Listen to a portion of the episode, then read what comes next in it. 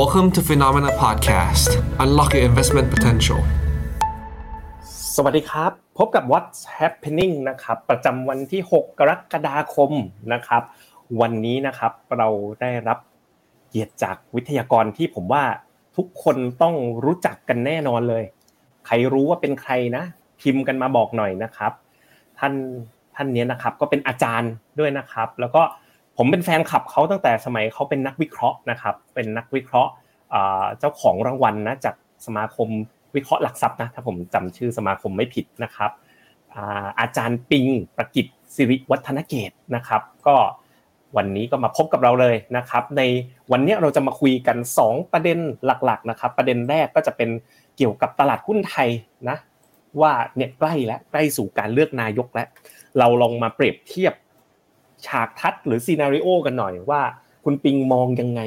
มองกับตลาดหุ้นไทยยังไงที่มันก็ sideway มานานนะว่าหลังเลือกตั้งแล้วมันมีโอกาส scenario อะไรเกิดขึ้นบ้าง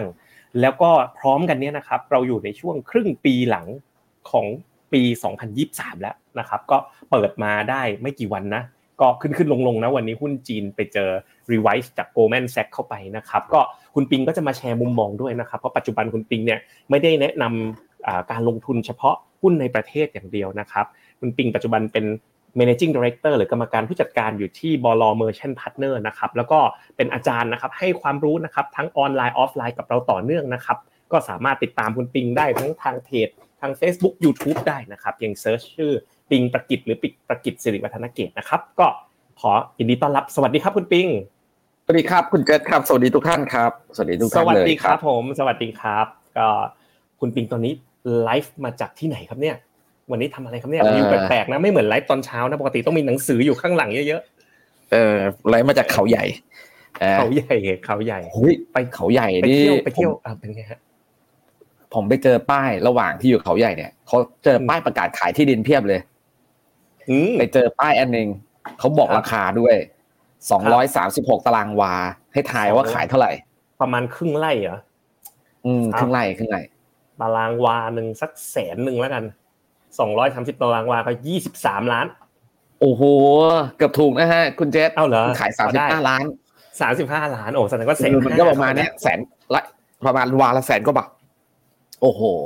แพงมาก แพงจริง ๆ แล้วคุณปิงก็คือซื้อสดตรงนั้นเลยไหมคือจอดรถไม่ไม่ ผมเห็นแล้วผมก็เลยไม่เอากลับกรุงเทพดีกว่าครับผมอยู่กรุงเทพต่อเดียแล้วอันนี้คุณปิงไปไปไปพักผ่อนที่เขาใหญ่แล้วครับเนี่ยเปล่าครับ วันนี้มาทำงานพอดีทางธนาคารกรุงไทยเนี่ยเขาเขาจะมีจัดอบรมบรรดาพวกเอ่อ financial planner อ่านักวางแผนการเงินนะครับเอ่อเป็นพนักงานของกรุงไทยเนี่ยมีอยู่ทั้งหมด financial planner น่าจะมีอยู่ทั้งหมดประมาณสักร่วมๆห้าร้อยหกร้อยคนเขาก็ซอยเป็นกลุ่มๆอ่า ให้กลุ่มเนี้ยมาอบรมก่อนนะก็จะมาอบรมกันที่ศูนย์เขาใหญ่ ทีนี้เนี่ยเขาก็เลยไปร่วมมือกับมหาวิทยาลัยธรรมศาสตร์นะครับ ในการที่จะมาอบรมพนักงานตรงนี้ในแง่ของการเข้าใจภาพเศรษฐกิจ การเข้าใจบทวิเคราะห์ แล้วก็การให้คำแนะนำลูกค้ากองทุนรวมเนี่ยแหละ แต่ละคนนี่เขารู้จักคุณเจษกันหมดนะพนักงานกรุงไทยนะครับ ก็ก็ก็ได้ผมก็ได้มาสอน เพราะว่าก็เป็นส่วนหนึ่งของทีมจากจากจากธรรมศาสตร์และกนีด้ามา อ่าแต่ว่าวันนี้ผมสอนมันคนเดียวประมาณผัดกันเพราะว่ามันต้องมาหลายสล็อตไงมันต้องมากันประมาณแบบปีหนึ่งก็ประมาณยี่สิบเที่ยวได้มึงสิบกว่าเที่ยวอะ ของผมต้องโดนมาเขาใหญ่ประมาณห้าหกเที่ยว อืมครับผมโอ้โห มีทักทายกันมาเพียบเลยนะครับ สวัสดีคุณเจษคุณปิงนะ น้องปันผลปันสุขคุณพลอยมาด้วยไหมคะ มีถามไม่ได้มาฮะ คือผมก็มีนั่ง call call FaceTime กับลูกนะ แล้วก็บอกเขาเอ้ไม่ป่าป๊ามามาภูเขาด้วยเห็นภูเขาไหมเขาก็อยากมากันแต่จริงแล้วบทบทบทบทบทเวลาพามาเขาใหญ่เวลาพาเด็กๆมามันจะลำบาก เพราะว่าของกินน่ะ มันมันไม่หาไม่ง่าย อ่า เออ มันเหมือนแบบ มันก็มีร้านอาหารเยอะนะแต่บทเอาเข้าจริงถ้าจะหาอะไรที่ให้เด็กกินจริงๆอะมันยากอยู่ ครับนะคุณแวนดี้เขาถามคุณเจษกับคุณปิงเนี่ย ใครเป็นพี่ เราน่าจะ คุณเจษน่าจะอายุมากกว่าผม นิดนึงจำได้คุณปิงอะมากกว่าผม ผมเรียกพี่ปิงอะเราก็เรียกกันพี่ไปพี่มานะหรอคุณเจษเกิดปีอะไร ไก่อ๋อผมเป็นอายุมากกว่าคุณเจษอ่า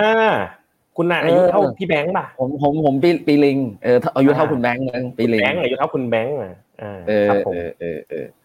โอเคครับ แล้วคุณปิงตอนเนี้ย นอกจากบทบาทที่เป็น MD อยู่ที่ Merchant Partner เนาะ ผมก็ฟังบ่อยๆนะครับอ่ามีปัจจุบัน Merchant Partner ก็มีแนะนำทั้งหุ้นนะมีหุ้นกู้ก็มีกองทุนก็มีครัเป็บนวิทยากรบรรยายนะครับครับจัดไลฟ์ให้ความรู้ เขียนหนัคงรับสือสอนออนไลน์ทำอะไรอีกบ้างครับเนี่ยผมผมเป็นแฟนคลับรู้รู้หมดก็เป็นเป็นเป็นพ่อเป็นพ่อเป็นพ่ออยู่บ้านเป็นพ่อบ้านเลี้ยงลูกอันนี้อันนี้อาชีพหลักเลยอันนี้อาชีพหลักนี่อาชีพหลัก ครับอุ้ยอาชีพผมน้อย ผมทำน้อยกว่าคุณเจษเยอะ โอ้คุณเจษนี่คือสุดขีดแล้วอืมอายุน้อยแต่ธุรกิจนี่ใหญ่โตนะฮะน่าอิจฉามากนะครับโกรธคุณวีวินแล้วเนี่ยเนี่ยคุณวีวิน VIP นี่แขกประจำเลยบอกคุณปิงหน้าเด็กกว่า ผมงอนแล้วนะเนี่ยเออพี่วีวินนี่ก็อดีตพนักงานกรุงไทยอ่าเอ้าผมโอ้จำได้โหรู้รู้ละเอียดเลยครับโออ่าเคอ่าอดีตพนักงานกรุงไทย ครับผม วันนี้นะ วันนี้นะ เรามาดูอ่า หัวเรื่องก่อนนะว่าหัวเรื่องว่าครับเราเนี่ยจะมาคุยกันในเรื่องอะไรครับนะอ่าทีมงานผู้สาครับทำรูปมาให้แล้ว เราเปิดดูกันนิดนึงนะครับครับหัวเรื่องของเราในวันเนี้ยเปิดซีนารีโอหุ้นไทยนะเราจะแบ่งเป็นสองสองช่วงก็แล้วกัน อย่างครับเปิดซีนารีโอหุ้นไทยนะครับ ในเกมจัดตั้งรัฐบาลนะครับครับ พร้อมกลยุทธ์การลงทุนครึ่งปีหลัง ซึ่งอันเนี้ยอาจจะไม่ครับต้องจำกัดเฉพาะในไทยละคิดเป็นภาพรวมเลย ว่าครับเป็นอย่างไรนะ เพราะฉะนั้นอืมช่วงแรกนะ ช่วงแรกอืมเนี่ย อยากให้คุณปิงนะอะผมพาไปดูกราฟปูเซตกันไวๆนิดนึงนะครับโอ้โหไม่อยากดูเลยว่ะวันนี้อะปูเซตนะ ก็อยู่อย่างเงี้ยนะเออพันสี่ร้อยเก้าสิบนะไซด์เวย์ดาวนะเลือกตั้งมาเออเสร็จนะก่อนเลือกตั้งก็ดีดเลือกตั้งเสร็จก็ลงอะนี่กลับมาลงอีกแล้ววันนี้ลงตามรีเจน a ลครับเลยค่าเงินดอลลาร์ก็ก็ออกไปในทางแบบแข็งค่าถ้าดูกันยาวๆเลยหุ้นเซ็ตตลาดหุ้นไทยนะยาวๆหน่อย ก็ ก็อยู่กับที่มาประมาณสิบปีแล้วเนี่ย sideway อยู่ประมาณนี้นะ ใช่ครับอืมครับ คุณปิงมองยังไง กับตลาดหุ้นไทยในภาพ ปีนี้ภาพระยะสั้นในช่วงการมีรัฐบาล รวมไปถึงภาพระยะกลางไปเอ่อในปีนี้ปีหน้าครับ มองยังไงโดยรวมคืออืมถ้ามองโดยรวมคือจากวันนี้ไปจนถึงสิ้นปีอะไม่ดีแน่ๆร้อยเปอร์เซ็นอืมไม่ดีแน่ๆเลยร้อยเปอร์เซ็นครับ แต่ว่าในช่วงเวลาที่มันไม่ดีอะครับ มันอาจจะมีช่วงเวลาพีเรียดดีๆ เกิดขึ้น เช่นเดือนนี้ ครับ เช่นเดือนนี้ เดือนนี้อืมมันมันอาจจะดีขึ้นบ้างอ่านะครับแล้วแต่เดือนหน้านะ เละ แล้วก็ quarter สี่ก็น่าจะเละๆเอออืมเดี๋ยวนะครับเดือนนี้ที่ดีขึ้นบ้างนี่เกี่ยวอะไรกับการเลือกนายกไหมคุณปิงมี scenario เอ่อในใจไหมผมว่าลล่ผมว่าเกี่ยวซีนารีโอคือเดือนหน่อยเดือนนี้ตัวช่วยเราก็จะมีแค่สองเรื่องหลัก ๆ ก็คือ เรื่องแรกก็คือเรื่องเรื่องการเมืองใช่ไหมครับ เรื่องที่สองก็คือการประกาศผลประกอบการของพวกเอ่อภาคพวกแบงก์อ่า banking กับพวกเอเนจีอืมอ่าพวกเนี้ยจะช่วยเราได้บ้าง ช่วยได้ครับบ้าง เออแต่ว่าเดือนหน้านี่เละครับทำไมเดือนหน้ายิ่งมั่นใจว่าเละรู้ไหมฮะเพราะวันเนี้ยอืมมันโชว์ให้เห็นแล้วว่า พร้อมเละวันนี้อะอ่าวันเนี้ยเออเดี๋ยวยังไงเดี๋ยวค่อยๆค่อยๆแกะแกะไปเรื่อยๆ ครับครับทำไมทำไมวันนี้วันนี้ถึงโชว์ให้เห็นว่าพร้อมเละเพราะว่าวันนี้เนี่ย ผมเดาว่ามันมีความอ่อนไหวก็จากสองเรื่องอีกเหมือนกัน ก็คือเรื่องการเมืองแล้วก็เรื่องผลประกอบการคุณเจษเรื่องแรกก็คือการเมืองเนี่ย เรารู้แล้วแหละว่าตอนแรกเราก็ดีใจ ว่าเขาอาจจะมีการโหวตเลือกตัวนายกรัฐมนตรีเนี่ย ภายในวันที่สิบสามใช่ป่ะครับ แล้วคุณปิงอะแต่มองว่าโอกาสความน่าจะเป็นกรณีเป็นไง ปัญหาเนี่ย ปรากฏว่าเขาเปิดช่องให้กับตัวเองว่าวันแรกอะ ยังจะเลือกไม่ได้ ก็จะมีอีกสัปดาห์ถัดมาคือวันที่ยี่สิบแล้วก็ยี่สิบกว่าๆประมาณวันที่ยี่สิบแล้วก็ยี่สิบหกมั้งอืมคือมันกำลังจะสะท้อนว่าสภาเองอะ ก็เตรียมที่จะเกิดเหตุการณ์ ยืดเยื้อ ยิ่งทรมาน ก็คือวันที่สิบสามเนี่ยอ๋อให้เป็นดิวมาคุณเป็นพิธาเพลงเลยเลยทั้งวันอ่าเออวันที่สิบสามเนี่ยให้เป็นดิวคุณพิธาเลยทั้งวัน แล้วเขาอ่ารู้ไงว่ามันจะมีอาการการยืดเยื้อให้ป่ะเขาก็เตรียมแผนว่า เดี๋ยวยี่สิบยี่สิบหกเนี่ยยี่สิบหกอะ20อาทิตย์ละ20ครั้งอะประชุมสภาอาทิตย์แต่ที่ละครั้งเนี่ย เออ มันก็จะมีเวลาอยู่สามแมตช์อ่าอืมเขาเชื่อว่าภายในสามแมตช์เนี่ยยังไงก็รู้เรื่องแต่ว่าทั้งสามอืมแมตช์เนี่ยวันแรกต้องเป็นคุณพิธาเดียวๆวันที่อืมสองก็อาจจะมีคุณพิธาแซมบ้างหรือเริ่มมีคนอื่นเข้ามา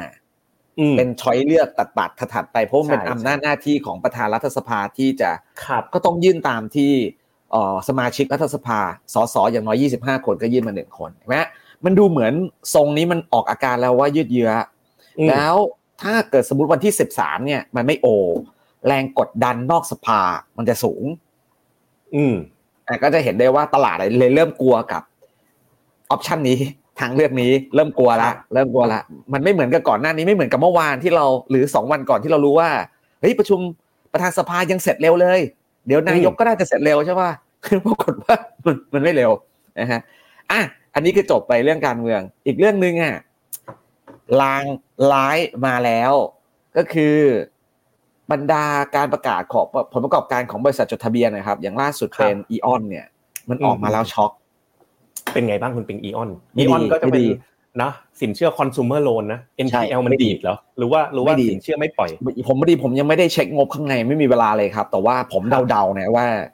มันจะไม่ใช่เป็นแค่อีออนที่จะไม่ดีแบบช็อกช็อกๆอะอืมมันจะไม่ดีกันตามมาเป็นพวนแล้วเผอิญมันเกิดอีออนระเบิดขึ้นมาก่อนเขาก็เลยกลัวตัวอื่นกันทั้งหมดตอนนี้ สังเกตนะ โดยเฉพาะพวก mid and small ทั้งหลายเนี่ย กลัวกันเป็นว่าเล่นเลยนะครับ สาเหตุอะมันมาจากเรื่องของ Stark คุณอืมเจษเพราะว่าพอ Stark อะมันเปิดแผลออกมาได้ว่า มันมีการครับตกแต่งบัญชี เพื่ออมอยู่สองเหตุผลใหญ่ๆ เหตุผลแรกก็คือปั้นราคาหุ้น เหตุผลอืมข้อที่สองก็คือมีเรื่องของการยักยอกทรัพย์ถูกป่ะใช่ป่ะอืมตกแต่งบัญชีเพื่อให้งบดุลดูดีอะก็ไปกู้จะได้ขอกู้ได้เยอะๆอะกู้มาแล้วก็ชักดาบไปอะพอมันโชว์มาแบบเนี้ยแล้วล่าสุด CFO เขาก็มาเปิดแผลด้วยเนี่ยมันเป็นการฟ้องว่าการตกแต่งงบเพื่อวัตถุประสงค์ในเชิงเจตนาเจตนาไม่ดีมันมีอยู่จริง อืมประเด็นก็คือมันไม่ใช่กสระทบความั่นตาใจร์อือ่ามมันไม่ใช่สตาร์ทอยู่บริษัทเดียวแน่นอน แล้วก็ไม่ใช่เป็นสตาร์ทเป็นบริษัทแรก มันต้องมีบริษัทอื่น ๆ ที่ทำก่อนสตาร์ทแล้วก็ยังทำอยู่ ทีนี้เนี่ย พอมาเกิดในช่วงในช่วงการประกาศงบไตรมาสสองเนี่ยบรรดาบริษัทต่างๆ ที่เคยตกติกทั้งหลายเนี่ยก็จะไม่มีใครกล้าตกติก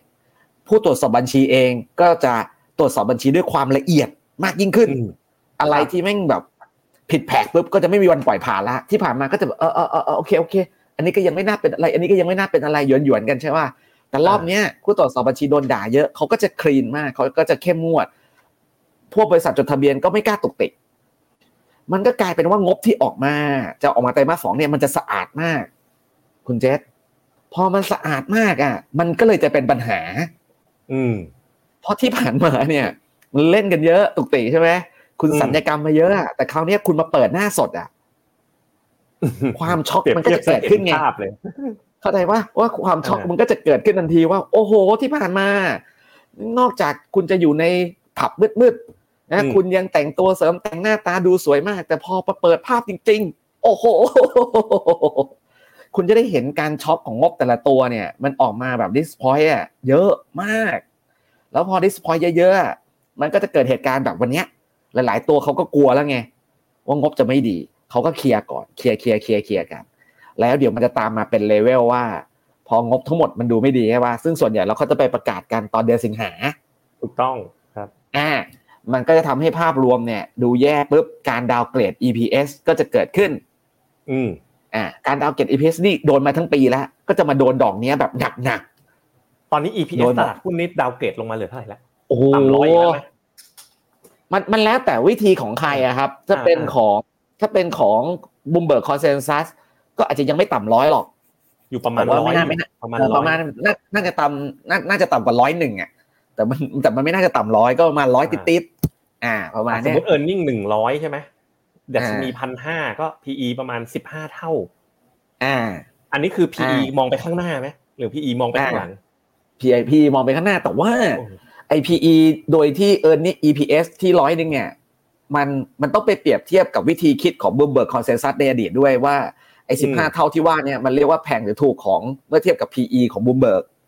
ใช่ไหมฮะ เพราะว่าในส่วนของ EPS ที่ผมคำนวณเองอะมัน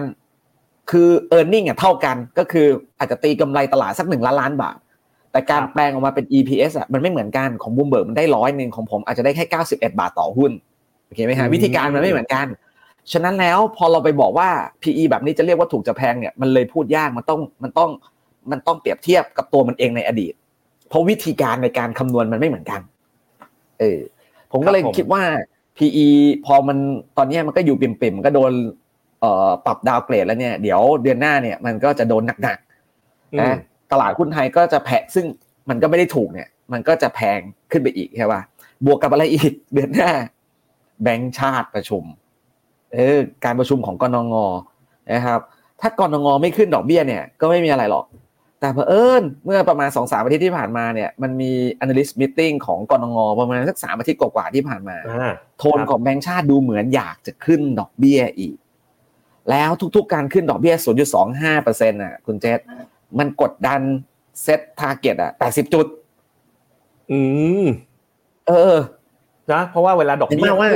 เราไป valuation ใช่ใช้ฟรีเอออะไรอย่างเงี้ยน่ะใช้อะไรอย่างเงี้ย ใช้เออ PV อะมันก็ปรับตัวลดลงอีกมเออคือคือคือคือถ้าสมมติว่ากำไรเราดีมีการปรับเพิ่มขึ้นเออร์เน็งมีการปรับเพิ่มขึ้นดอกเบี้ยจะขึ้นน่ะก็ไม่เป็นไรมันจะ offset กัน อืมแต่มันกลายเป็นว่าตอนเนี้ยเออร์เน็งอะ ก็จะถูกดาวเกรดอีก เพราะว่าอะไร เพราะว่าจะประกาศงบกันแบบโปร่งใส อืม อ่า เปิดหน้าสดกันนะ ประกาศงบแบบโปร่งใส เพราะฉะนั้นภาพรวมงบมันก็จะแย่ละ แล้วยังมาเจอเรื่องขึ้นดอกเบี้ยอีก มันจะเหลืออะไรอีก สิงหาไม่รอดแล้วคุณนะ ABB บอกฟังจนถึงตอนนี้หมดแรงแล้วค่ะ แล้วก็คุณเออ ABB เขาบอกตลาดไม่น่าเล่น มาฟังคุณปิงฟันธงการเมือง งั้นเรามาคุยสนุกสนุกๆดีกว่า ตอนนี้อ่าอ่าท่านผู้ชมก็ทยอยเข้ามาอยู่เนาะอ่าเมื่อกี้คุณปิงพูดนะ ว่าเขาเซตวันไว้ละสามวันนะ สามอาทิตย์รวดนะอ่าเอาถ้าถามเอาถามผมก่อนนะของอย่างนี้มีถูกอ่ามีมีผิดมันเป็นการเดาทั้งนั้นแหละ ผมอ่าผมเดาอย่างนี้นะ สิ่งที่ผมเห็นอ่าตอนเลือกรองประธานสภา ชื่อคุณหมออะไรนะอ่าหมออ๋องใช่ไหมอ่ารองประธานวิทยาสภาเนี่ยพลาไดแล้วก็มีอ่าเออนายวิทยาแก้วพาราไดมาด้วยเนี่ย ผมเห็นว่าอืมมีคนงดออกเสียงตั้งเจ็ดสิบกว่าคนน่ะ อืม เออ ทั้งทั้งที่ทางฝั่งรัฐบาลเดิมเนี่ยเขามีเกือบเกือบสองร้อยร้อยเจ็ดสิบร้อยแปดสิบ แต่มีงดอืมออกเสียงออกมาเจ็ดสิบกว่าคน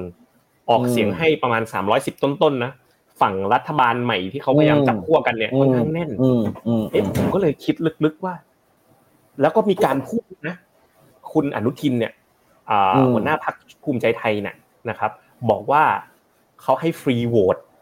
อืมเขาให้ลูกพรรคเนี่ยฟรีโหวตแล้วผมก็คิดว่าอืมเอ๊ะถ้าเลือกประธานสภาฟรีโหวตเนี่ย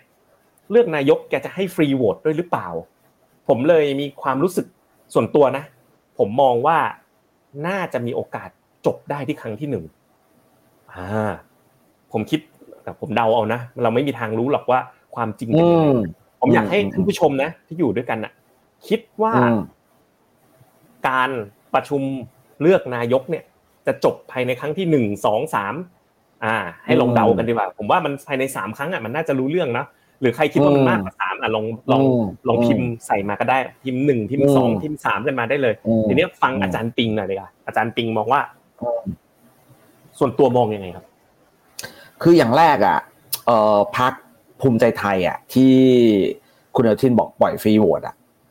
คำว่าฟรีโหวตของพรรคภูมิใจไทยอะก็สมาชิกพักภูมิใจไทยโดยส่วนใหญ่แล้วอะเขาเขาจะไม่กล้าปีนเกี่ยวกันเขาจะเป็นไปตามพักสังเกตนะ เป็นพักที่สามารถสยบทุกก๊กทุกเหล่าได้เงียบมาก เงียบที่สุดละอืมสังเกตสังเกตจะไม่มีใครโดดเด่นขึ้นมา สังเกตนะอืมสังเกตใช่ใช่เพราะฉะนั้นเนี่ย ถ้าฟรีโหวตจริงๆอะเอ่อหรือไม่โหวตอะก็ไม่โหวตทั้งหมดอ่าซึ่งสมาชิกพรรคภูมิใจไทยเป็นสสอยู่ราวๆประมาณหกสิบใช่ไหมครับอ่ประมาณหกสิบเจ็ดถ้าผสิบมจำไม่ผิดเจ็ดสิบนะผมจำได้เจ็ดหกสิบเจ็ดสิบเนี่ยแหละนะครับ แล้วก็ถ้าเราจะบอกว่าไอ้ที่ฟรีโหวตนี่เป็นเจ็ดสิบเป็นภูมิใจไทยทั้งหมดเนี่ยมันดู มันดูแหม่งแม่งๆ เพราะว่าต้องอย่าลืมว่าเอ่อคุณวิทยาแก้วพลาไดเนี่ย มาจากรวมไทยสร้างชาติ ใช่ครับอันรวมไทยสร้างชาติเนี่ย ก็เป็นของเอ่อขั้วขั้วหนึ่งที่ส่วนหนึ่งอะเคยอยู่ที่พลังประชารัฐ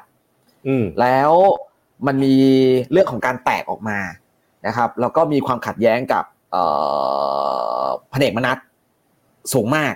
เข้าใจอ่าความหมายนะครับอะ ดังนั้นแล้วเนี่ยถ้าให้เรื่องแบบโหวตแล้วใครที่ควรจะฟรีโหวตน่าจะเป็นพลังประชารัฐอะไม่โหวตให้มากกว่า อยู่เงียบๆนะไม่ยกมือนะครับงดออกเสียง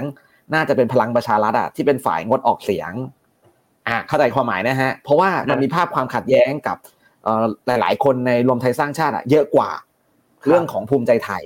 อ่าอืมนะครับ อันนี้อันแรกอันนี้อันแรก อันที่สองเนี่ยถ้าเป็นไปได้เรื่องของการเลือกประธานสภาเนี่ย มันเป็นเรื่องของมารยาททางด้านการเมือง ผมก็เป็นไปได้ว่าพรรคประชาธิปัตย์อะก็อาจจะงดออกเสียงด้วยซ้ำอีกพรรคหนึ่งเพราะเขามองว่าเอ้ยมันเป็นเรื่องของอะไรครับเอ่อ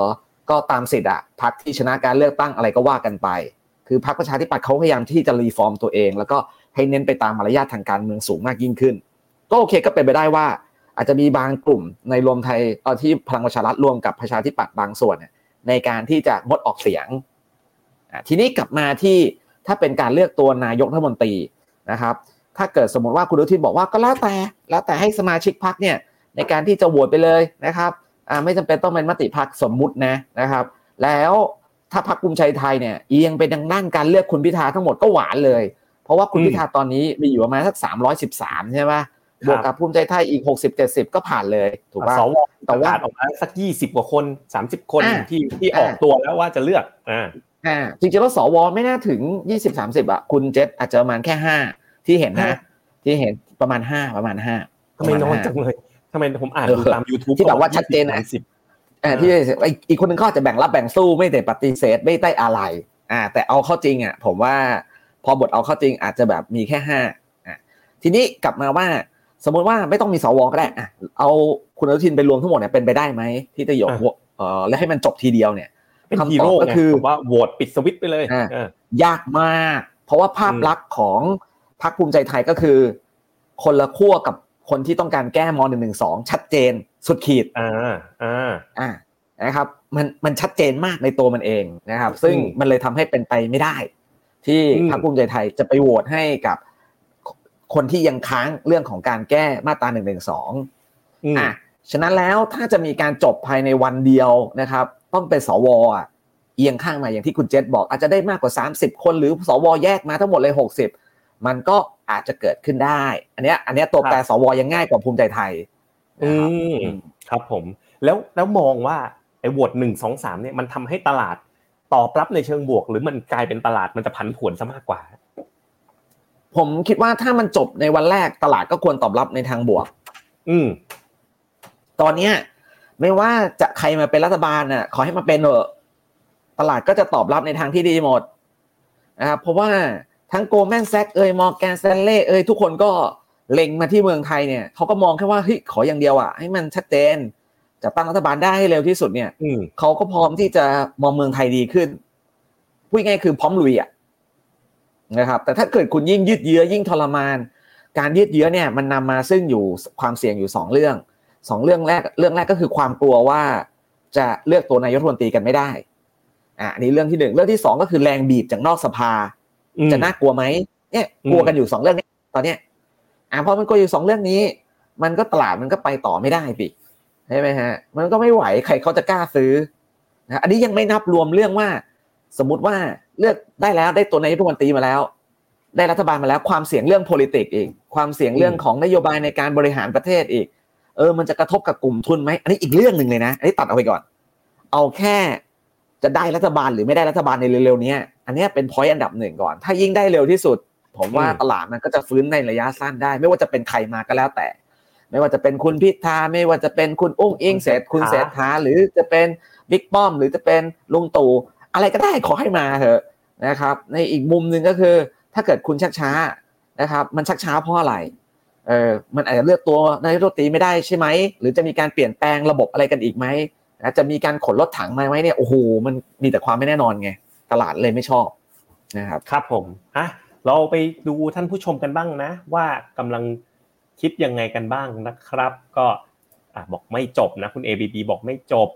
คุณเพเข็มบอกเป็น FC อาจารย์ปิงแทบทุกเรื่องราวนะ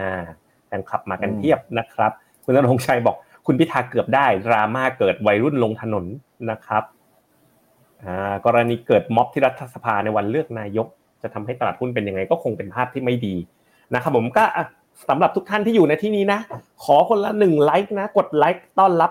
คุณปิงหน่อยหรือกดแชร์นิดนึงนะครับผมขอคนละหนึ่งไลค์หนึ่งแชร์นะอะผมชิปไปอีกเรื่องหนึ่งเดี๋ยวถ้ามีเวลาเรากลับมาคุยในบ้านเรากันต่อนะ เราไปดูภาพของตลาดหุ้นโลกกันบ้าง เป็นอีกภาพหนึ่งเลยคุณปิง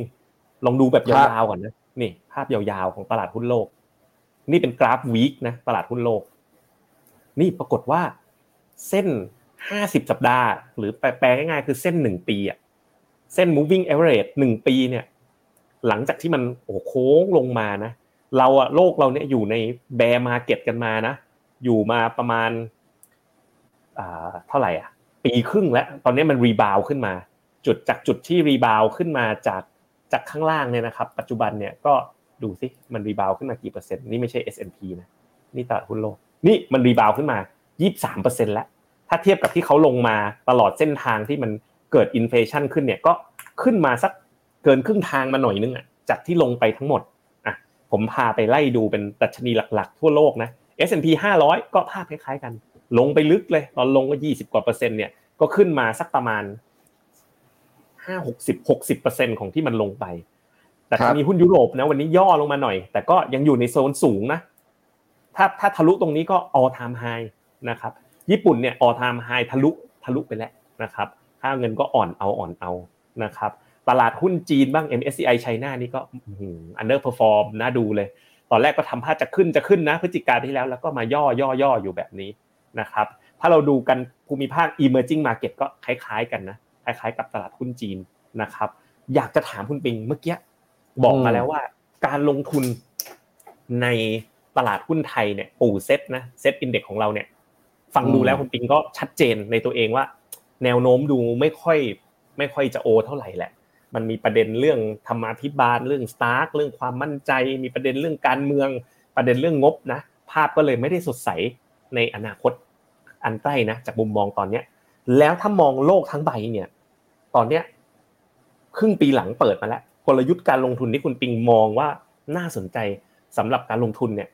มันอยู่ที่ประเทศไหนอะไรควรบุกอะไรคิดว่าควรจะถอยครับ คิดยังไงบ้างครับ โอเคนะครับ คือเอาเอาในเชิงกลยุทธ์ก่อนนะครับเอ่อในเชิงกลยุทธ์เนี่ยเราเราเปรียบแต่ละประเทศเนี่ยเปรียบเสมือนเป็น sector นะสมมตินะฮะมองย่อยๆเนี่ย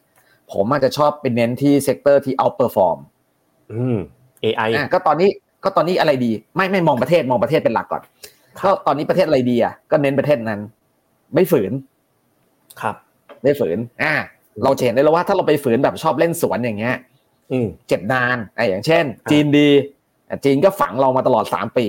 ใช่ไหมจีนดีจีนฝังนะฮะเพราะนั้นอะไรที่มันไม่ดีเราก็หลีกเลี่ยงอะไรที่ตอนนี้ว่าดีก็ดี อันนี้อย่างแรกก่อน ไม่คิดท่ายาก อ่านี่กลยุทธ์ใช่ไหมเพราะนั้นอเมริกาดีไงอเมริกาก็ดีไป ก็เล่นอเมริกา แต่ปรากฏว่าพอเราจะเล่นอเมริกามันต้องเลือกว่าเราจะเล่นในอะไรในอเมริกานะครับบรรดาปรากฏว่ารอบนี้ที่พึ่งที่ขึ้นมาเนี่ยมันขึ้นมาด้วยแรงๆอยู่ 2 อย่างก็คือพวกพวกพวกพวก growth stock พวกเทคโนโลยีอ่าโดยเฉพาะนำโดยพวก AI AI บูมทั้งหลายมันวิ่งขึ้นมา อันนี้อันนี้ก้อนที่หนึ่งก้อนที่สองก็คือพวก consumer discretionary พวกสินค้าฟุ่มเฟือย มันเป็นสองตัวทั้งเทคแล้วก็พวกสินค้าฟุ่มเฟือยเนี่ย มันโดนหนักเมื่อปีที่แล้ว ปีนี้ก็เด้งเยอะอันนี้ไม่ว่ากัน เพราะฉะนั้นถ้าจะให้ผมเล่นตอนนี้ผมไม่เอาพวกนี้ แต่ผมยังเล่นอเมริกา ผมก็ต้องไปเลือกตัวที่มันแลกกาดแล้วน่าจะวิ่งตามขึ้นมาอ่าใช่ไหมคือเลือกประเทศที่มันดี แต่เลือกกลุ่มที่มันยังแลกกาดอยู่เพราะมันยังไงก็ต้องขึ้นตามประเทศมันใช่ไหมครับอะก็มองอะไรอย่างเช่นพวก health KT healthcare อย่างเงี้ยเน้นไปเลยที่มันแบบเฮ้ยดู conservative นิดๆหรือแม้กระทั่ง energy ยังน่าสนเลยเพราะว่า energy ครึ่งปีแรกอะมันโดนไปหนักละ อะครึ่งหลังจะโดนมากกว่านี้เนี่ยมันก็ดูตลกนะมันก็ควรที่จะต้องไม่อยู่กับที่ หรือไม่ก็จะต้องถูกกระตกดีขึ้น อย่างนี้เป็นต้นอะอะแล้วอะไรประเทศอะไรที่อื่น ๆ ดีอีกนอกจากอเมริกา เราก็ต้องมองว่าตอนนี้โลกมัน global value chain มันแตกมันแตกค่ายใช่ไหมฮะมันจะเป็นเอ่อ western regional ไซส์ข้างหนึ่งอ่าพวกอเมริกาพวกยุโรปกับไชน่านะกับอีไชน่าอีกฝั่งหนึ่งคนละด้านกัน แต่ว่าภายใต้การแตกของสองขั้วใหญ่เนี่ยนะฮะ ปรากฏว่าเขาก็จะมีข้อต่อที่พยายามเชื่อมโยงต่อกัน เพราะมันยังไม่หลุดออกจากกันโดยเด็ดขาด ข้อต่อที่เชื่อมตรงกันเนี่ยมันคือได้ประโยชน์จากทั้งสองฝ่าย เช่นอินเดีย เช่นอินโดนีเซีย เช่นเวียดนาม เช่นสิงคโปร์ คือพวกนี้มันเป็นอะไรที่เลยน่าสนใจ พ่วงไปกับตอนนี้สถานการณ์โลกที่มันที่มันยังพอไปได้ อินเดียผมก็กล้าเล่น ตอนเนี้ยคือผม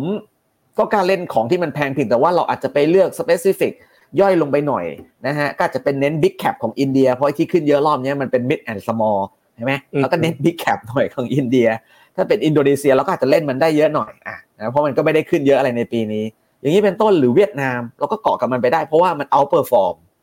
อืมนะฮะส่วนญี่ปุ่นเล่นได้ไหมญี่ปุ่นก็เล่นได้ outperform นะฮะแต่ว่าถ้าให้เปรียบเทียบแบบ North Asia ด้วยกันเนี่ยถ้าจอ North เอา outperform ผมอาจจะ โฟกัสที่เกาหลีมากกว่า หรือไต้หวันมากกว่าญี่ปุ่นอืมเห็นไหมฮะเพราะว่าอะไรเพราะว่าญี่ปุ่นเนี่ยมันเริ่มขึ้นมาเยอะ แล้วตอนนี้มันเกิดกระบวนการเรื่องของการใกล้จะแทรกแซงค่าเงินเยนละนะแรงกดดันจากค่าเงินเยนแข็งค่าก็อาจจะทำให้ญี่ปุ่นเนี่ยเริ่มแผ่วๆลงอะเก็บไว้ก่อนอย่างนี้เป็นต้น ฉะนั้นภาพภาพรวมของโลกตอนนี้อะไรที่มันดีคือเล่นๆตามไปก่อน อันนี้คือระยะสั้นนะคุณเจษแต่ถ้าสมมุติว่ามองไปยาวๆล่ะ มองไปสักหกเดือนหรือสิบสองเดือนข้างหน้า มองยังไงการลงทุนทั่วโลก ผมบอกได้เลยว่า เหมือนปีสองพันหกสองพันเจ็ดเป๊ะๆเลยว่ะ คุณเจษไอ้ยาพูดอย่างนี้เหมือนเป๊ะเลยตอนเนี้ยลุกเลยนะ ถ้าบอกถ้าบอกเหมือนสองพันหกสองโอ้พันเจ็ดเนี่ยมันตามมาด้วยสองพันแปดนะเออมันไม่ได้เหมือนธรรมดานะคุณเจษมันเหมือนอย่างกับแบบ copy paste มันเลยอะอะไรที่เหมือนรู้ป่ะมันเหมือนแบบว่าอเมริกาตลาดหุ้นอเมริกา เมื่อปีสองก่อนปีสองพันหกมันขึ้นมาดีมาก แล้วอยู่ดีๆก็เริ่มมีความกังวลเรื่องของซับพาม แบสเตอร์มีปัญหาจำได้ป่ะเริ่มด้วยแบสเตอร์อ่าของเราปีนี้ก็มีอะไรนะซิกเนเจอร์แบงก์เอซิอลิคอนวาคือเล่ตอนนั้นแบเนี่งยก์เออตอนนั้นเนี่ยมันเป็นแบสเตอร์พร้อมๆกับช่วงเวลานั้นน่ะเฟดอะก็เร่งเครื่องขึ้นดอกเบี้ย เพื่อสกัดเงินเฟ้อ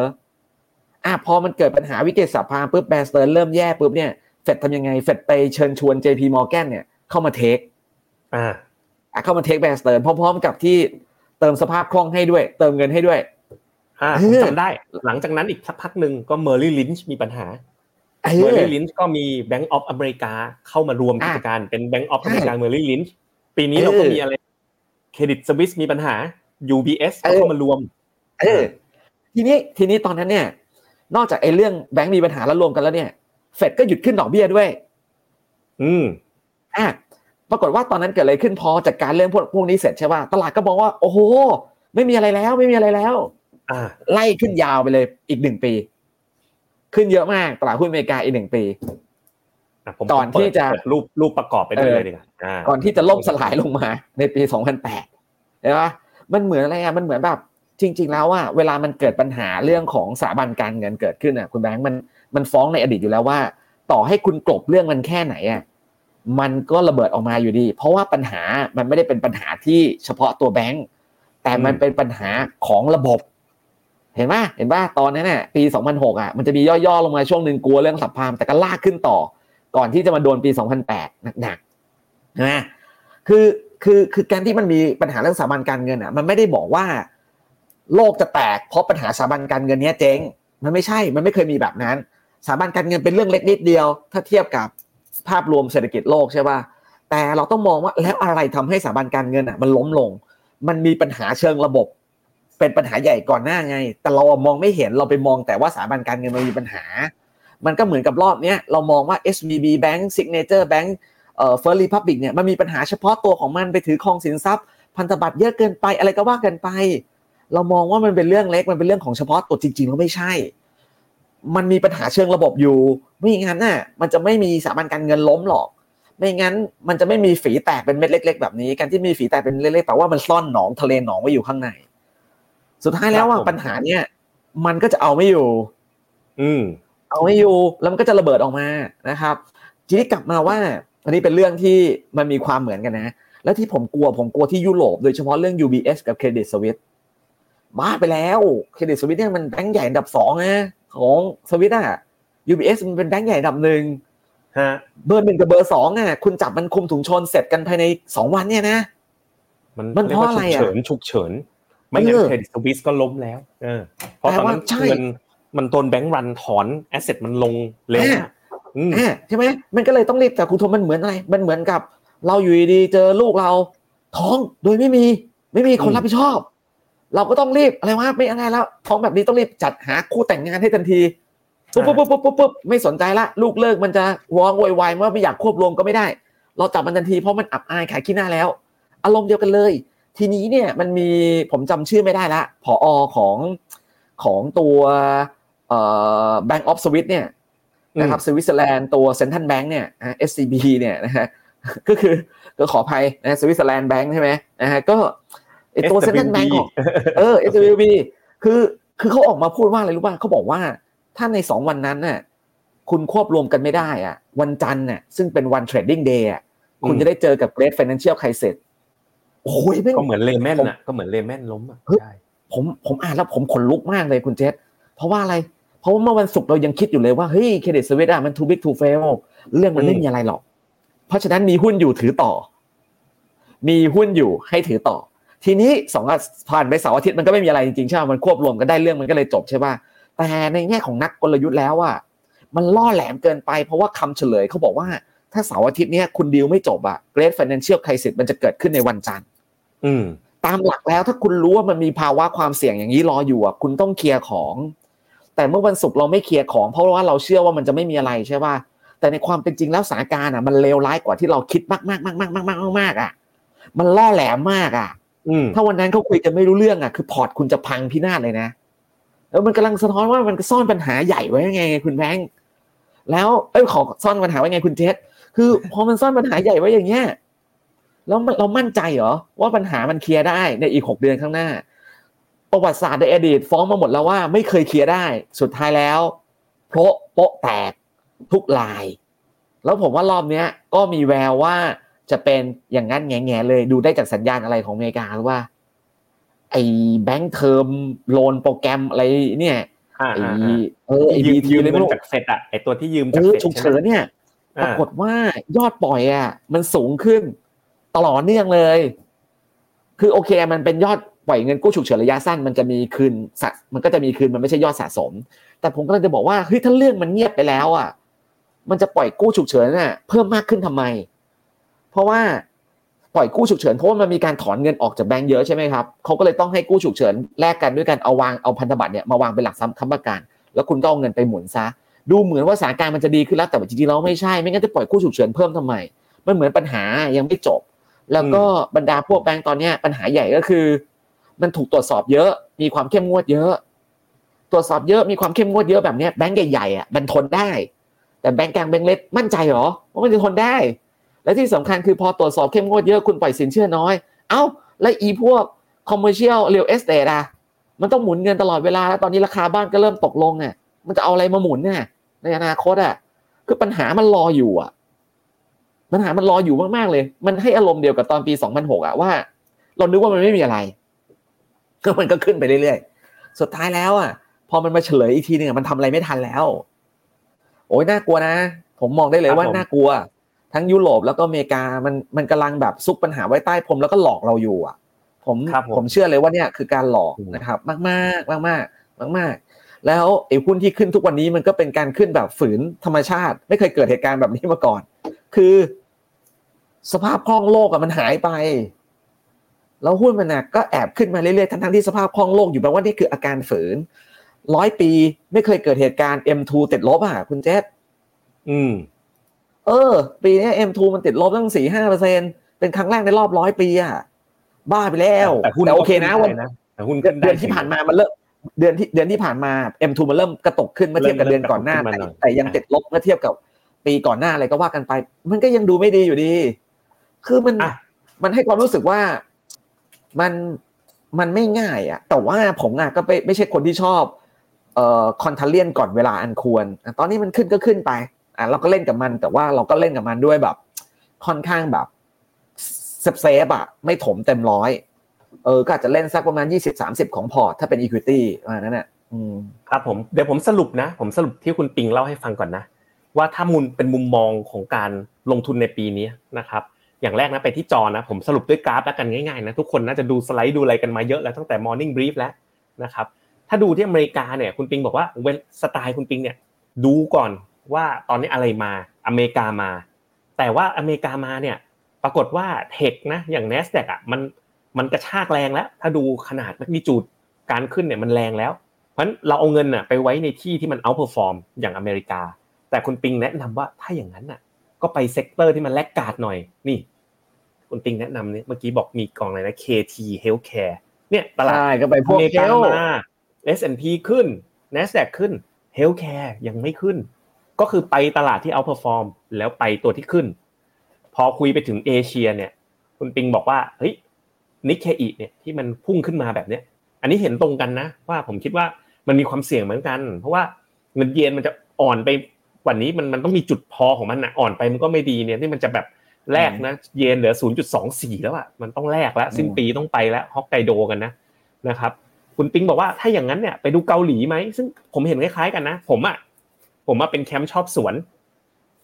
นะครับ ก็เจ็บเจ็บไม่จำอะพวกเจ็บไม่จำก็เกาหลีเนี่ยเฮ้ยมันมันยังแบบเพิ่งตั้งทรงนะคุณแบงก์ก็บอกว่าเฮ้ยดูในโดยรวมเนี่ยเกาหลีน่าสนใจนะก็เพิ่งตัดด้วย 50 กับ 200 วันก็เพิ่งตัดมาก็บอกว่า เฮ้ยถ้าเกิดเอเชียเนี่ยไอเกาหลีก็ดูน่าสนใจ ซึ่งอันนี้ผมเห็นด้วยนะก็จะมีกองทุนอย่าง SCB KEQTG นะครับรวมไปถึงเวียดนามนะที่คุณปิงบอกว่าเอ้ยเป็นตัวหนึ่งที่ดูน่าสนใจ ขณะที่จีนเนี่ยมุมมองคุณปิงก็คือเฮ้ยช่วงนี้มันไม่ดีก็อย่าเพิ่งไปยุ่งกับมัน ให้มันดีก่อนแล้วก็ค่อยมาหาโอกาสในการลงทุนนะเพราะก็ดูนะครับว่ามีอยู่ 3 ตัวนะมีอเมริกาเนี่ยเป็น healthcare มีเกาหลีนะครับแล้วก็มีเวียดนามก็ได้มุมมองดีๆนะครับ healthcare เนี่ยก็มี KT Healthcare เกาหลีมีของ SCBKEQTG เวียดนามเนี่ยจะเป็น principal ก็ได้นะครับเป็นกสิกรก็ได้เป็นต้นนะครับผมประมาณนี้อะเราไปต่อกันนะครับ ไปดูคำถามจากท่านผู้ชมบ้างนิดนึงนะครับ มีเซลผมสังเกตคุณปิงมาเนี่ย ผู้ติดตามรายการนี้เป็นกันเองมากเลยนะครับคุยบ้างแซวบ้างแซวคุณปิงกันเยอะเลยนะครับ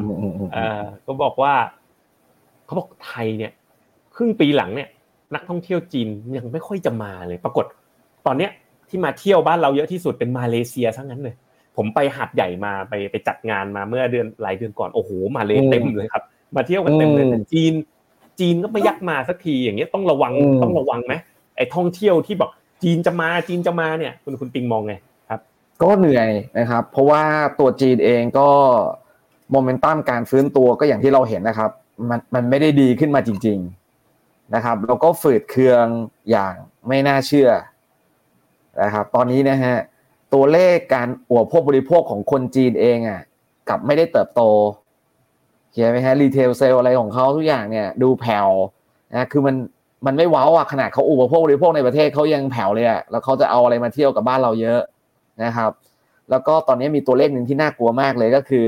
ตัวบัณฑิตจบใหม่ของจีนแล้วว่างงานอะ มัน peak ทำ new high ที่สุดในโลกก็ไม่ใช่สิ new high เป็นประวัติการณ์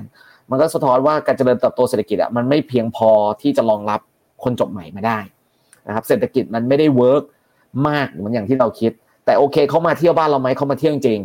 นะครับ แต่จำนวนคนมันมันไม่ได้มากพอที่จะกระตุ้นทำให้เราแบบดีขึ้นมา อันนี้เป็นปัญหาใหญ่ของเราคุณเจษว่าแปลว่า GDP ปีนี้ของเราอะที่เราคาดหวังไว้สามเปอร์เซ็นกว่าเนี่ย โอกาสช็อกอะสูงมากเลยนะ เพราะว่าโอเค เราอาจจะได้ consumption จากนักท่องเที่ยวอะเข้ามานะครับไม่ว่าจากจีนจากอะไรก็แล้วแต่เนี่ยเข้ามาแหละ แต่เราอาจจะมีอยู่สามส่วนนะที่หายไปเยอะๆ มากๆ แน่ๆ ในตอนนี้นะครับส่วนแรกเลยเลยก็คือเรื่องส่งออกเพราะว่าเศรษฐกิจโลกอะ มันแย่งจริง มันแย่งจริง เห็นหุ้นขึ้นขึ้นแบบนี้นะ แต่แบบเศรษฐกิจมันไม่ มันไม่เอื้อเลยอะเราดูได้จากตัวเลขส่งออกของของไทยที่โชว์มา โอ้โหติดลบมันทุกประเทศ ที่ไปทุกประเทศอะส่งออกไปอเมริกาเอยจีนเอยไม่ติดลบหมดเลย เดือนที่แล้วได้อารมณ์มากคือคือเดือนที่แล้วอะจีนอะยังเป็นบวกอยู่เลยนะ เพราะอะไรรู้ว่าเพราะว่าเราส่งออกทุเรียนไปหาจีนเยอะ แต่พอมันหมดหน้าผลไม้นะบรรลัยเลย ติดลบหมด มันไม่มีเลย แล้วก็พอไปดูตั้งแต่ต้นปีอะคือมันสไลด์อย่างเดียว แล้วมันเราไม่ได้แย่อยู่คนเดียว ชาวบ้านทั้งทั้งเอเชีย มันแย่หมดมันกำลังสะท้อนว่า global value chain ตอนเนี้ย มันหวบไปเลยฉะนั้นแล้วเรื่องการส่งออกอะ คุณเลิกมองปีนี้ไม่มีอ่าพอเริ่มส่งออกไม่มีแล้วมันมีตัวช่วยอื่นไหมอะเราได้มีซีจากต่างประเทศเข้ามาช่วยจับจ่ายใช้สอยใช่ป่ะมามองดูที่การลงทุนแต่ government น่ะ government spending โคตรน่าห่วงเลยคุณเจษเพราะว่าอะไรเพราะว่า เรากว่าจะมีรัฐบาลน่ะนู่นสิงหา หรือกันยากว่าจะเซตอัพได้ใช่ป่ะแล้วพอเราเริ่มเซตอัพรัฐบาลได้เราก็ต้องเริ่มอะไร เริ่มเพิ่งจะเริ่มมานั่งปรับอะไรครับล้วงงบประมาณปีหกเจ็ดงบประมาณปีหกเจ็ดเนี่ย ตอนนี้ร่างเอาไว้จากรัฐบาลชุดที่แล้ว แล้วว่าที่รัฐบาลใหม่อะเขาไม่เอาอยู่แล้วร่างงบอันเนี้ยเขาก็จะรื้อใหม่หมดพอเขารื้อใหม่หมดอะมันต้องเสียเวลารื้อป่ะ เสียเวลารื้อเสร็จแล้วก็แบบ zero อะไรสักอย่างใช่ไหมแบบเริ่ม zero-based เลยแอนศูนย์คือหมายความว่าไม่ไปมองแล้วว่าก่อนหน้านี้ต้องใช้งบเท่าไหร่ไม่เคยมองไม่ใช้ฐานจากปีแล้วไม่รู้ฐานณปัจจุบันเนี่ย you ต้องมีค่าใช้จ่ายอะไรบ้างคิดมาให้ดีๆ อะไรที่ประหยัดได้ประหยัดอะไรที่ไม่ประหยัดก็อาจต้องใช้ก็ใช้ไป พอวางเป็นงบออกมาแล้วกว่าจะทำเสร็จต้องใช้เวลาเท่าไหร่ พอทำเสร็จปุ๊บเอาเข้าสภา สภารับหลักการเสร็จปุ๊บสภาต้องคณะตั้งคณะกรรมการในการที่จะต้องมานั่งตรวจสอบอีก เสร็จปุ๊บต้องไปนั่งประชุมเปิดประชุมวาระสามปีนี้ไม่มีผ่านแน่นอนไม่ทันแปลว่างบปีหกเจ็ดอะคุณไม่ทันได้ใช้ปีนี้พอไม่ทันได้ใช้ปีนี้เว้ยคุณก็ได้ใช้แต่อะไรครับร่างกรอบของร่างปีหกหกก็แปลว่าใช้ได้แต่งบประจำอ่าใช้ได้แต่ว่าเงินฉุกเฉินอะไรไปก่อนก็ว่าไป ซึ่งแปลว่างบลงทุนก็ต้องไม่มีถูกป่ะอ่าลงทุนจากภาครัฐก็ต้องพังการใช้จ่ายของภาครัฐก็ได้แต่ปอปอแปแปส่วนแล้วถ้าเกิดรัฐบาลเนี่ยสมมติเนี่ยเป็นว่าที่รัฐบาลจะก้าวไกลมาจริง ๆ คุณเจ็ดกล้าลงทุนเพิ่มหรอ ภาษีกำลังรออยู่ ค่าแรงขั้นต่ำเว้ย ก็จะมาเว้ย คุณเจษก็ต้องคิดแล้วใช่ป่ะ และไหนจะมีเรื่องของหลาย ๆ อย่างทำทำไปทำทำมา อาจจะอยู่ดีมาบอกว่า เฮ้ย ธุรกิจคุณแม่งผูกขาดว่ะ เฮ้ย ธุรกิจอย่างนี้คุณแม่งต้องแข่งขันให้เป็นธรรมทำยังไงดี เพิ่มคู่แข่งให้คุณเลยนะครับ คุณขายแอร์อยู่ คุณขายแอร์อยู่เจ้าเดียวอย่างนี้ไม่ได้ ต้องเพิ่มคนขายแอร์เยอะ ๆ ราคาแอร์มันจะได้ลดลง อย่างเงี้ย มันแบบทำให้เอกชนน่ะ ยากมากที่บรรดากลุ่มทุนใหญ่เขาจะลงทุนเพิ่ม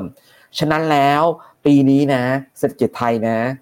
น็อกแน่นอน ยกเว้นว่าปีหน้าเขาตั้งหลักอะไรได้ แล้วก็รู้แล้วว่าทิศทางที่ควรจะเป็นมันเป็นอะไรใช่ป่ะช่วงแรกอาจจะคึก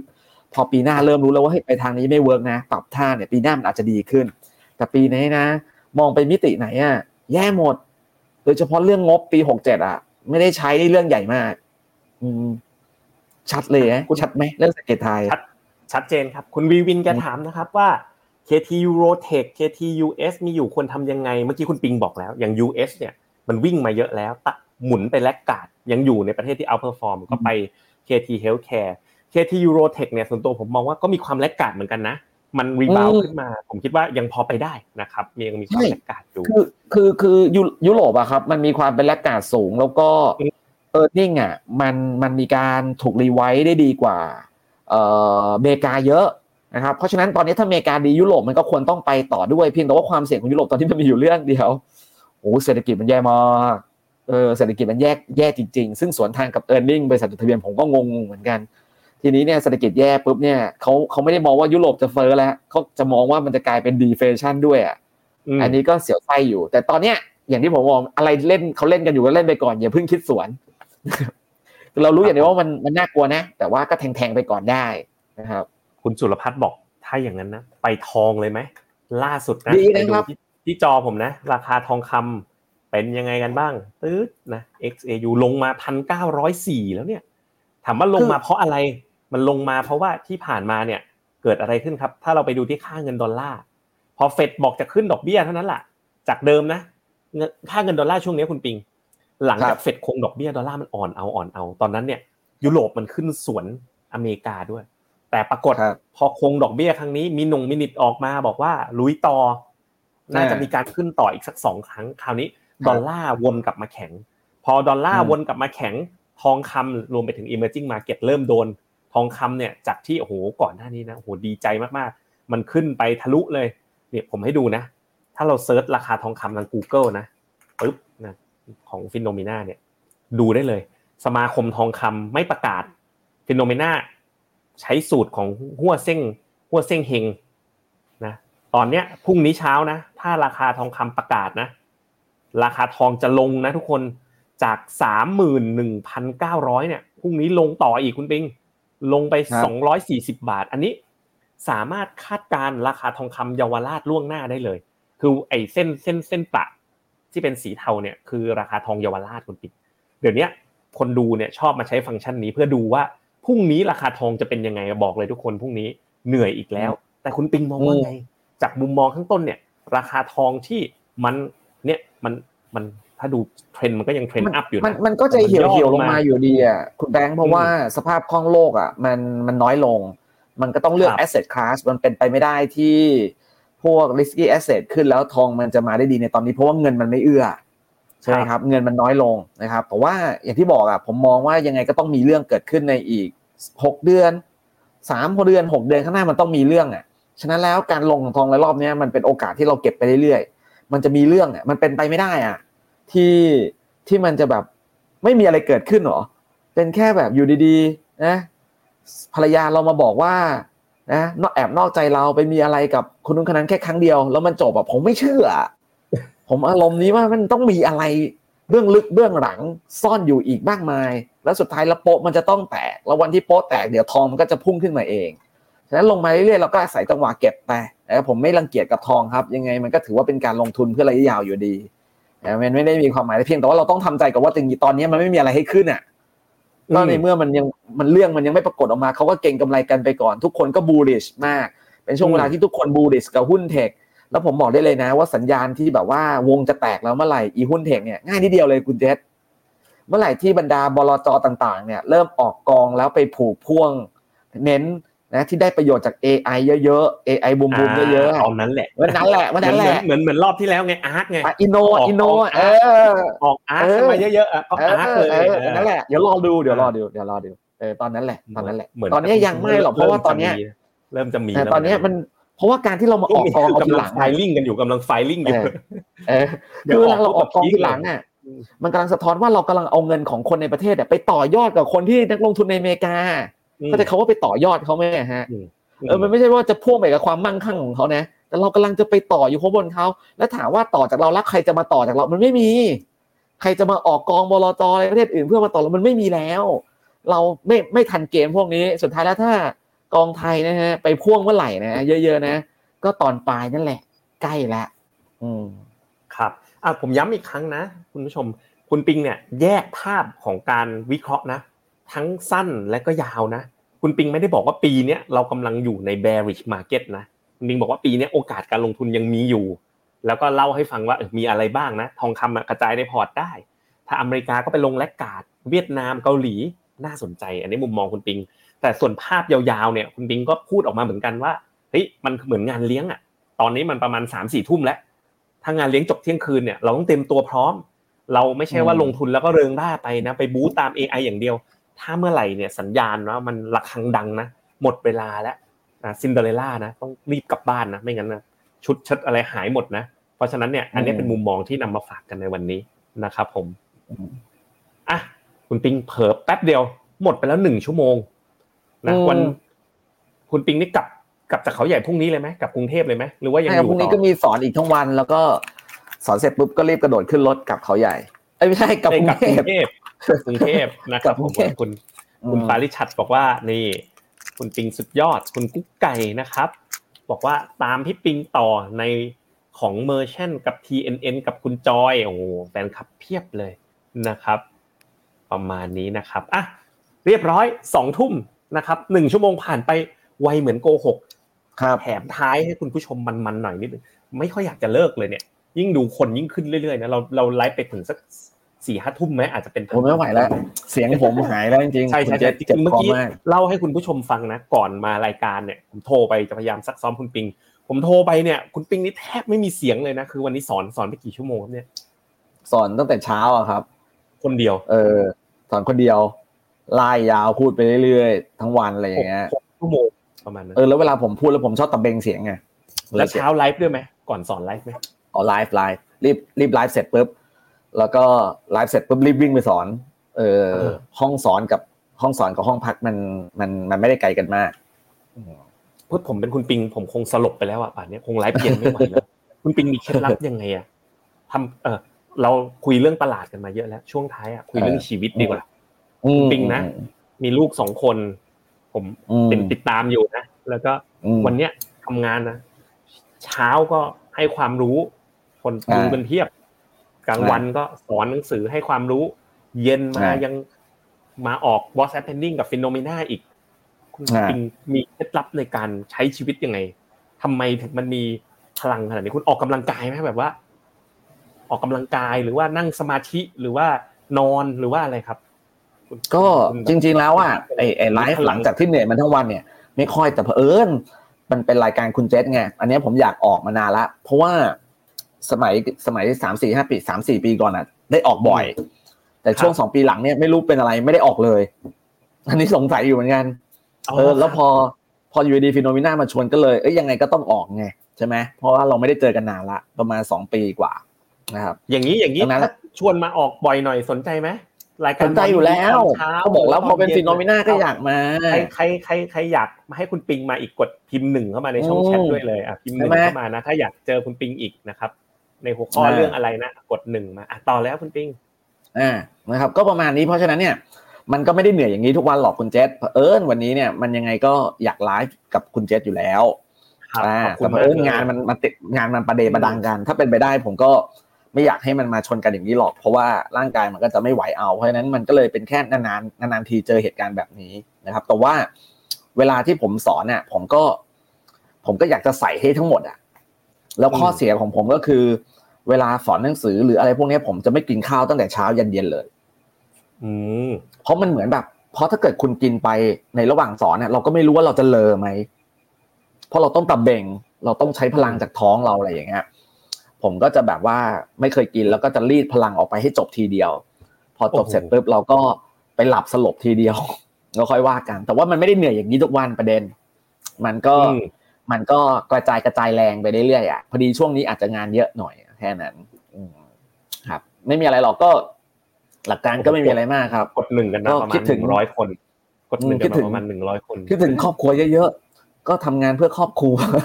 อืมอันนี้ผมเห็นชัดเจนเลยนะอืมเป็นแบบคุณปิงอืมใช้ครอบครัวเนาะใช้ลูกอืมที่น่ารักนะ เป็นพลังให้กับชีวิตตัวเองใช่นะ ผมก็ใช่ผมว่าเป็นตัวอย่างอันนึงเลยนะครับผมเขาอืมเรียกว่า respect เลย respect ว่าอ่าขอบคุณครับ คุณแบบพลังแบบเยอะมากๆ ในโปรดิวเซอร์ พิมพ์แชทมาหลังไมค์แล้วพี่แบงค์อะเขามีรายการ Mr. Messenger Walk ที่แบบอ่าพาเดินเลย แล้วก็โอ้โหรายการนี้กำลังมาแรงมากเลย ยอดวิวอืมสูงมากๆ สงสัยอืมพี่แบงค์นะสงสัยไปบุกบ้านคุณปิงนะอ่าไปเยี่ยมโอ้มาเลยมาเลยอ่าอืมสงสัยจะไปอืม walk คุณปิงหน่อยจะเป็นรายการ casual อีกสไตล์หนึ่งนะครับ ผมอืมก็อืมวันนี้นะครับก็ขอบคุณนะครับ อาจารย์ปิงของพวกเรานะครับ คุณประกิตสิริวัฒนเกตนะครับอ่าครับมี สายรักเมียคุณเซนต์เจอโรมตั้งตั้งอืมให้นะครับก็โอกาสหน้าเนี่ยเราคงจะได้เจอกับคุณปิงอีกนะครับแล้ววันพรุ่งนี้เช้าคุณปิงไลฟ์อีกไหมเนี่ยไลฟ์ครับไลฟ์ก่อนไลฟ์ไลฟ์ก่อนแล้วก็นะครับรีบเสร็จแล้วก็รีบไปสอนต่อ โอ้โหสุดยอดไปเลยนะครับพรุ่งนี้อืมไปเจอคุณปิงต่อตอนเช้าได้ตอนไลฟ์ด้วยด้วยเช่นกันนะครับสำหรับวันนี้เราสองคนนะครับ Finnomena รายการ What's Happening ลาท่านผู้ชมไปก่อน สวัสดีครับ ครับ สวัสดีครับ ลาคุณเจษแล้วก็ลาทุกท่านนะครับ สวัสดีครับ ครับผม ในโลกของการลงทุนทุกคนเปรียบเสมือนนักเดินทาง คุณหลักเป็นนักเดินทางสายไหน การลงทุนทุกรูปแบบเคยลองมาหมดแล้ว ทั้งกองทุน หุ้น พอร์ต แต่ก็ยังมองหาโอกาสใหม่ๆ เพื่อผลตอบแทนที่ดีขึ้น แต่ไม่รู้จะไปทางไหน ให้ Finnomena Exclusive บริการที่ปรึกษาการเงินส่วนตัว ที่พร้อมช่วยให้นักลงทุนทุกคนไปถึงเป้าหมายการลงทุน สนใจสมัครที่ f i n o m e f i n o m i n a e x c l u s i v e หรือ line at f i n o m i n a p o r t คำเตือน ผู้ลงทุนควรทำความเข้าใจลักษณะสินค้า เงื่อนไขผลตอบแทน และความเสี่ยงก่อนตัดสินใจลงทุน